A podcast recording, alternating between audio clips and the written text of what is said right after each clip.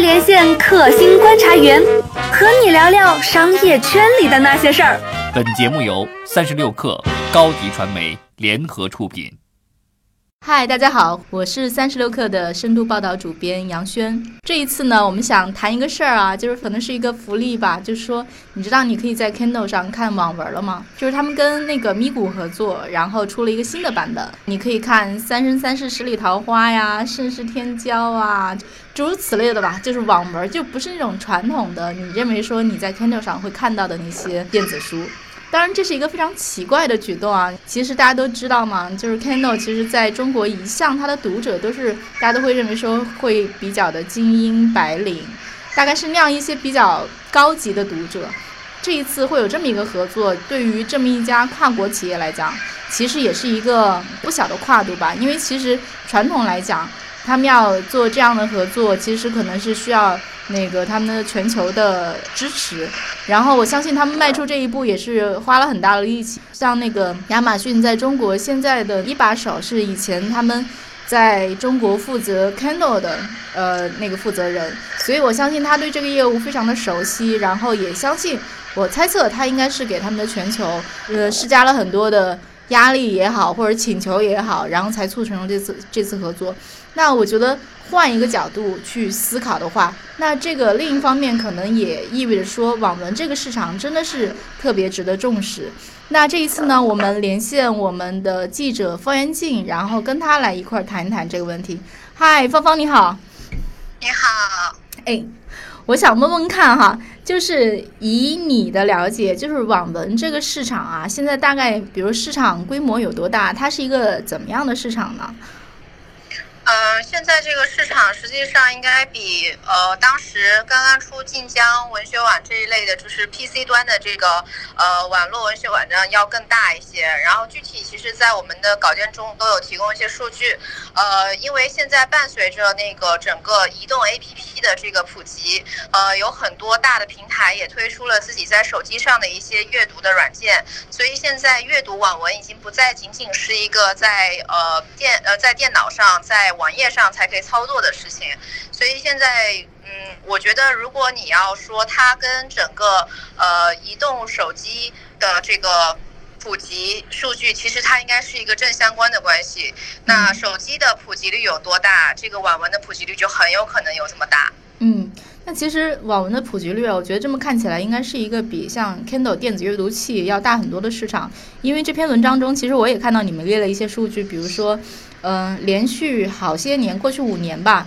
然后电子阅读器的出货量都是在不断下降的。然后可能全球的数据是，可能五年前还有两千多万，那可能去年就大概只有七百多万了，就是降的其实还是非常快的一个市场，就是一个涨得很快，一个降得很快，此消彼长吧，对比非常非常的明显。那事实上就是说，呃，读者或者消费者。他们对这个网文市场的接受度是怎样的？呃，所谓的网文、网文、网络文学呢，实际上它只是呃现在的这个阅读的载体出现了变化，但实际上在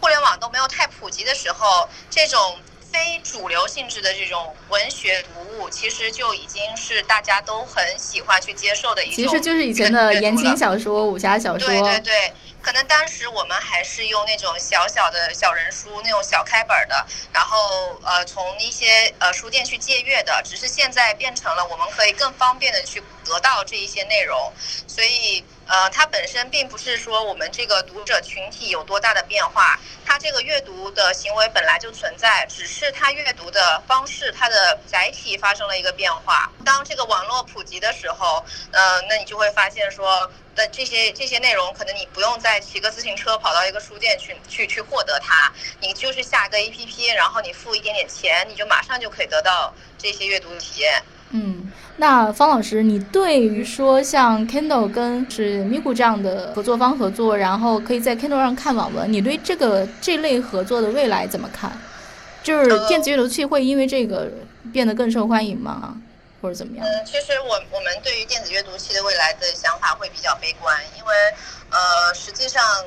电子阅读器之所以当时存在，是它想要非常大限度的去还原一本纸质书你手上的感觉，所以才会出现比如说六寸的屏幕、电子墨水这一类一类性质的这种特征。呃，但是实际上，呃，这跟网文没有什么太大的关系，因为网网文这个东西实际上是一个比较碎片化阅读的东西，大家是会比较喜欢拿出手机随时随地能看，然后能够快速的进到一个呃一个一个书籍平台，能够快速的购买、快速的下载，然后快点翻几页把它看完，然后再去买下一本。那这一系列的体验在电子阅读器上的实现起来都会比较糟糕。其实你去看网文，并不计较我是不是在一个纸质书上看到的，所以你对于这个呃电子阅读器是不是能够很好的体现纸质书的特征，其实我觉得网文的读者并不那么 care。嗯，相反，相反是你能不能够呃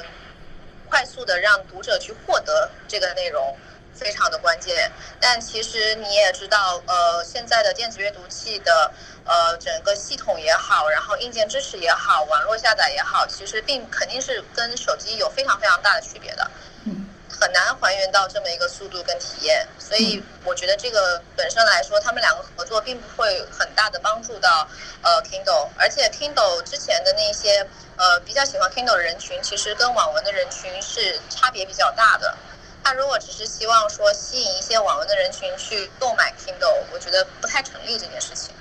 嗯，可能就是中间的利益点相对会少一点吧，因为我觉得可能他比较拿得出手的好处就是说他可能对眼睛更好一点，然后更多的我就想不到更多了。对，但实际上大家根本就不在乎会不会对眼睛好，因为我们以前看言情小说的时候是可以在被子里头打着手电筒看的，根本就不介意它会不会对眼睛好这件事情。好的，你说到了重点。嗯，好的，谢谢芳芳老师。那三十六课的新商业观察，关心的是商业世界中最新、最能改变未来的那个部分。那也欢迎大家未来继续收听我们的节目。我们下期再见。